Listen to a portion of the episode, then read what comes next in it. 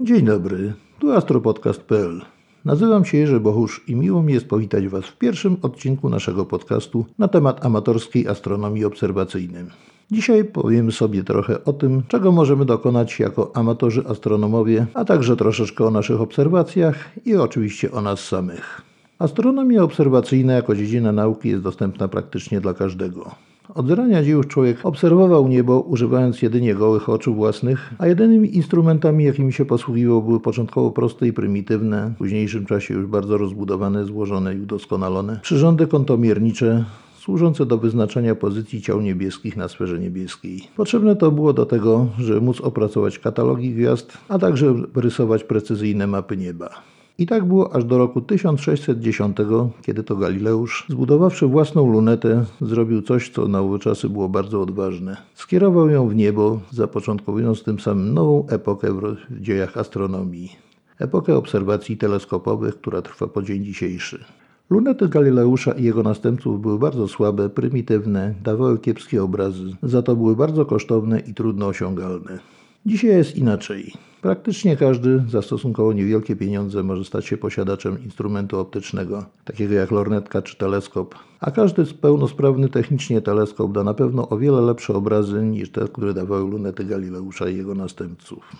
Zakładam, że posiadacie już własny teleskop, że zmontowaliście go zgodnie z instrukcją, sprawdziliście pewność i poprawność montażu, że wystawiony na zewnątrz uzyskał już temperaturę otaczającego go powietrza i że nad głowami macie pogodne, rozgwieżdżone niebo.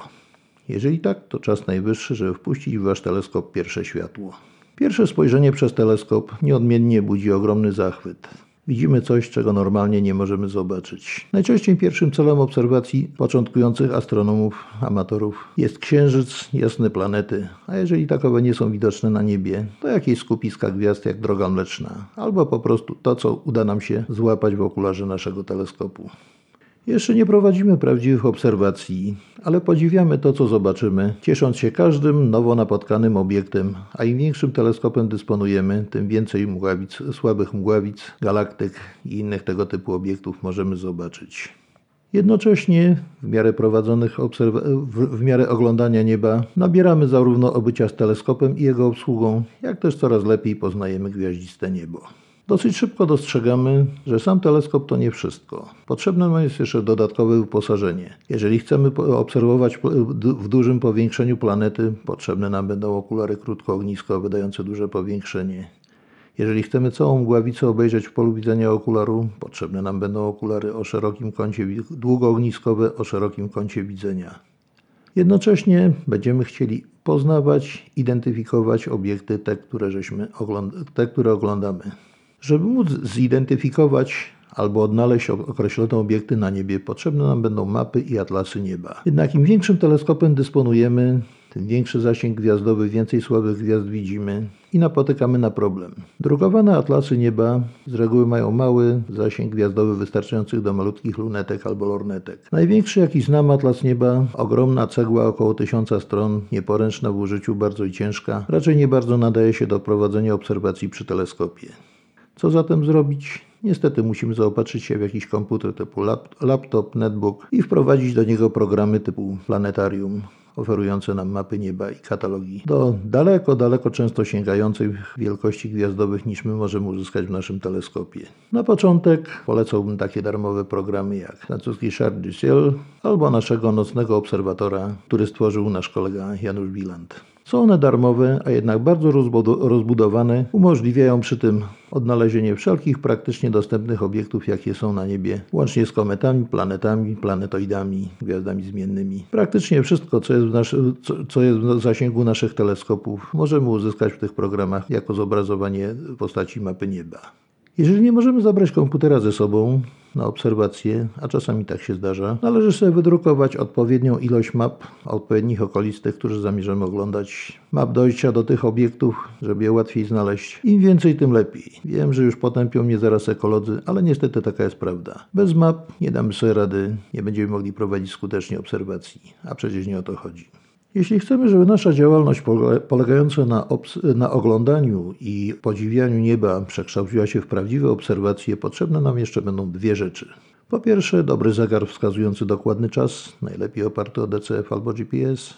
I druga bardzo ważna sprawa, dziennik obserwacyjny. Każda obserwacja, żeby miała jakąkolwiek wartość, musi być po pierwsze umiejscowiona w czasie i miejscu wykonania, a po drugie zapisana w dzienniku obserwacyjnym dokładnie gdzie, kiedy, co, czym obserwowaliśmy, jak to wyglądało, jakie warunki obserwacji towarzyszyły wyko jej wykonywaniu, a także pewne wnioski i wrażenia nasze, jakie żeśmy mieli podczas tej obserwacji. Niestety, pamięć ludzka jest ulotna i zawodna. Jeżeli tego nie zrobimy, to kamień w wodę przepadło. Kiedy po kilku latach będziemy chcieli albo nawet musieli powrócić do tych naszych obserwacji, wtedy niestety nie będziemy mogli. Nie będziemy mogli pewnych rzeczy po prostu zrobić i być może pewne ważne osiągnięcia astronomiczne po prostu przejdą na koło nosa. Dziennik obserwacyjny jest na tyle ważną rzeczą i służba czasu, że poświęcę im kiedyś oddzielną audycję. Każdy z nas, rozpoczynając swoją działalność obserwacyjną, marzy o tym, żeby dokonać wielkich, spektakularnych odkryć astronomicznych. Z tym, że jedni mówią o tym głośno i przyznają się do tego, a inni to ukrywają. Niestety muszę Was tutaj rozczarować. Praktycznie wszystko, co było już do odkrycia na niebie, a przynajmniej znakomita większość obiektów została już odkryta, zmierzona, zważona, opisana, skatalogowana. Wydaje się, że nie ma szans na jakiekolwiek odkrycia. Tym bardziej, że zawodowe obserwatoria cały czas patrolują niebo, szczególnie w poszukiwaniu planetoid przechodzących blisko Ziemi. Jednak i w tej dziedzinie astronomowie amatorzy mają pewne szanse.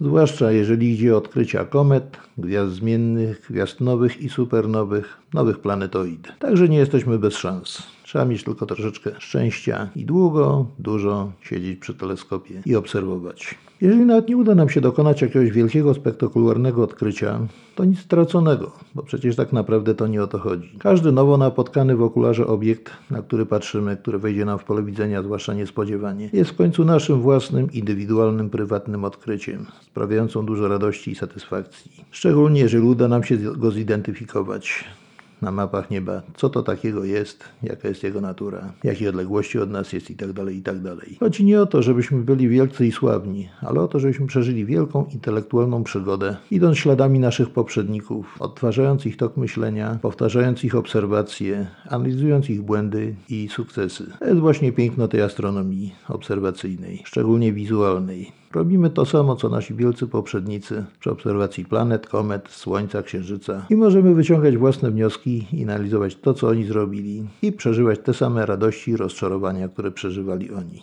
Jest to naprawdę piękne i warte tego, żeby posiedzieć parę nocy przy teleskopie. Zdobywając coraz większe doświadczenie i coraz większą wiedzę na temat astronomii, poznajemy jednocześnie ludzi, którzy zajmują się tym samym, którymi możemy dzielić swoją pasję, swoje doświadczenia. Warto na tym etapie też pomyśleć o tym, żeby wstąpić do jakiejś organizacji astronomicznej, choćby takiej jak nasze, nasze polskie PTMA, albo jakiejkolwiek innej, której sporo jest w Polsce i całe mnóstwo na świecie. W dzisiejszych czasach wstąpienie do zagranicznej organizacji astronomicznej nie jest żadnym problemem. Takie organizacje zwołują spotkania i zjazdy, organizują obozy szkoleniowe i konferencje, na których poszczególni uczestnicy, co niektórzy, wygłaszają jakieś referaty, z których można się sporo dowiedzieć o obecnych trendach w astronomii, ale szczególnie ważne, ciekawe są spotkania kuluarowe, gdzie możemy twarzą w twarz z innymi uczestnikami na żywo omawiać nasze obserwacje, nasze doświadczenia, nasze pomysły i inspiracje. Jest naprawdę bardzo fajna rzecz i warto w tym uczestniczyć. Warto też pomyśleć o tym, żeby troszeczkę rozpropagować to, co robimy żeby zarazić naszą pasją innych, pokazać sąsiadom niebo przez teleskop albo jakimś znajomym, wziąć udział w publicznym pokazie nieba i pomóc. Naprawdę, wspaniałą rzeczą jest obserwować, jak ktoś patrzy przez teleskop pierwszy raz, zachwyca się widokiem tego, co widzi i można mu wtedy wytłumaczyć, powiedzieć, co widzi, jak, dlaczego to jest tak, a nie inaczej.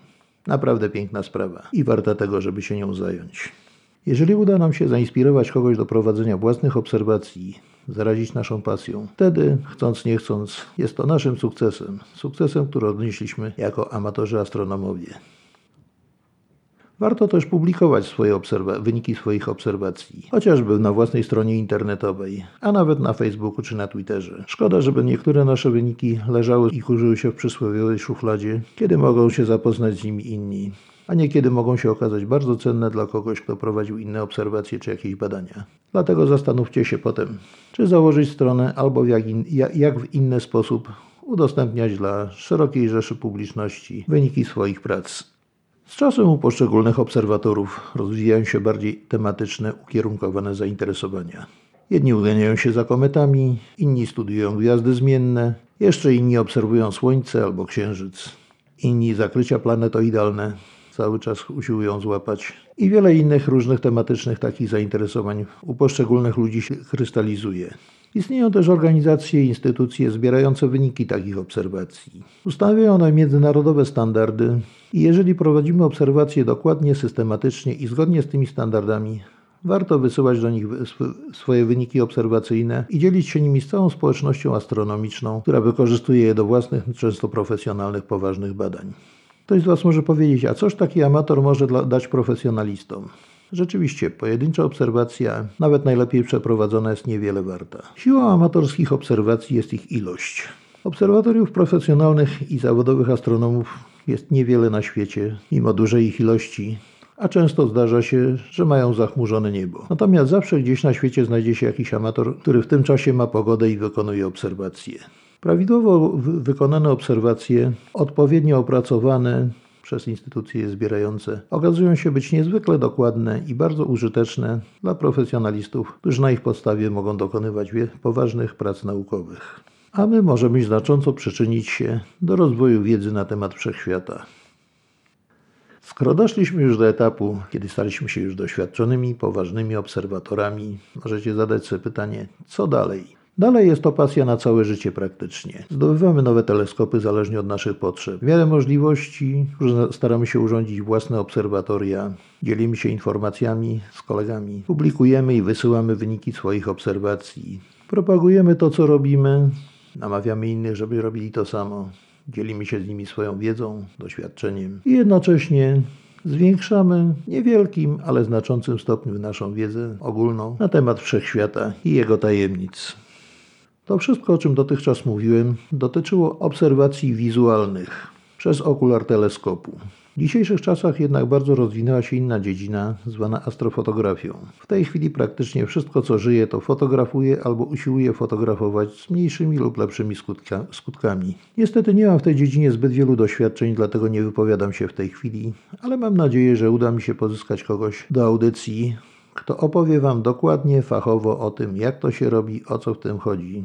Jak zrobić to, żebyśmy mogli wykonywać fotografie takie, które będą budzić powszechny zachwyt, a także takie, z których możemy wyciągnąć jak najwięcej wiadomości na temat obserwowanego obiektu, bo to są trochę dwie różne dziedziny. Wspomniałem też o obserwacjach Słońca.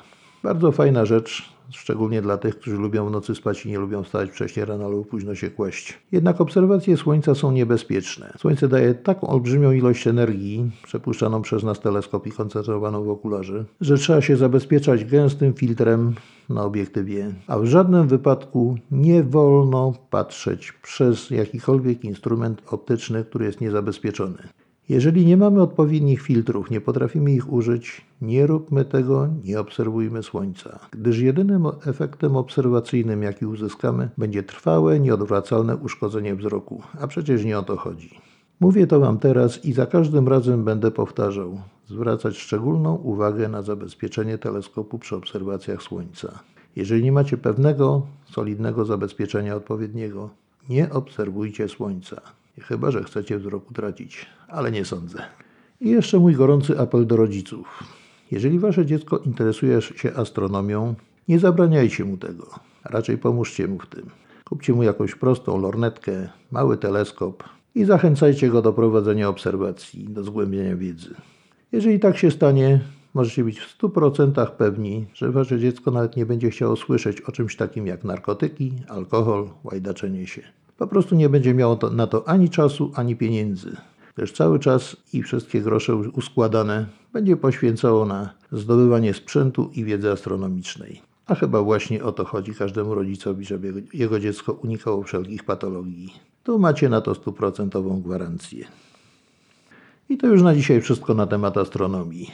Na zakończenie jeszcze chciałbym się podzielić z Wami kilkoma uwagami technicznymi. Od czasu emisji pierwszego odcinka, nie pierwszego, zerowego, eksperymentalnego naszego astropodcastu minęło już sporo lat. Za ten czas zarówno technologia, jak i, inne, jak i sam podcasting się trochę zmienił. Zmieniła się też strona naszego podcastu. Na stronie Astropodcasty tam gdzie są umieszczane wszystkie poszczególne audycje. Możecie z niej odsłuchiwać podcast klikając na odtwarzacz i będzie się odtwarzał. Masło maślane, wiem. Niestety nie zawsze to chce pracować na urządzeniach mobilnych. Jeżeli chcecie odsłuchiwać na urządzeniach mobilnych, a nie ruszy Wam odtwarzacz wbudowany w stronę, kliknijcie na, na górze nad odtwarzaczem na Download MP3 i wtedy tworzy się Wam Wasz odtwarzacz i możecie wysłuchać tego podcastu spokojnie na, na Waszym sprzęcie. Jest też dodany dział komentarzy pod każdą audycją. Jeżeli macie jakieś uwagi, zapytania, czy chcecie coś wiedzieć albo coś mi przekazać, proszę bardzo, komentujcie na tym, zostawiajcie swoje wpisy. Przeczytam je, ustosunkuję się do nich. Jeżeli nie na stronie, możecie komentować tak samo na e-maile, w dziale kontakt. Podane są adresy e-mailowe do mnie, do Astropodcastu. Podany jest numer telefonu, który na razie jest nieczynny, ale mam nadzieję, że wkrótce się uruchomi nowy. A także jeżeli macie jakieś uwagi, zapytania, Możecie kierować je do mnie na Facebooku albo na Twitterze w profilu Jerzy Bohusz.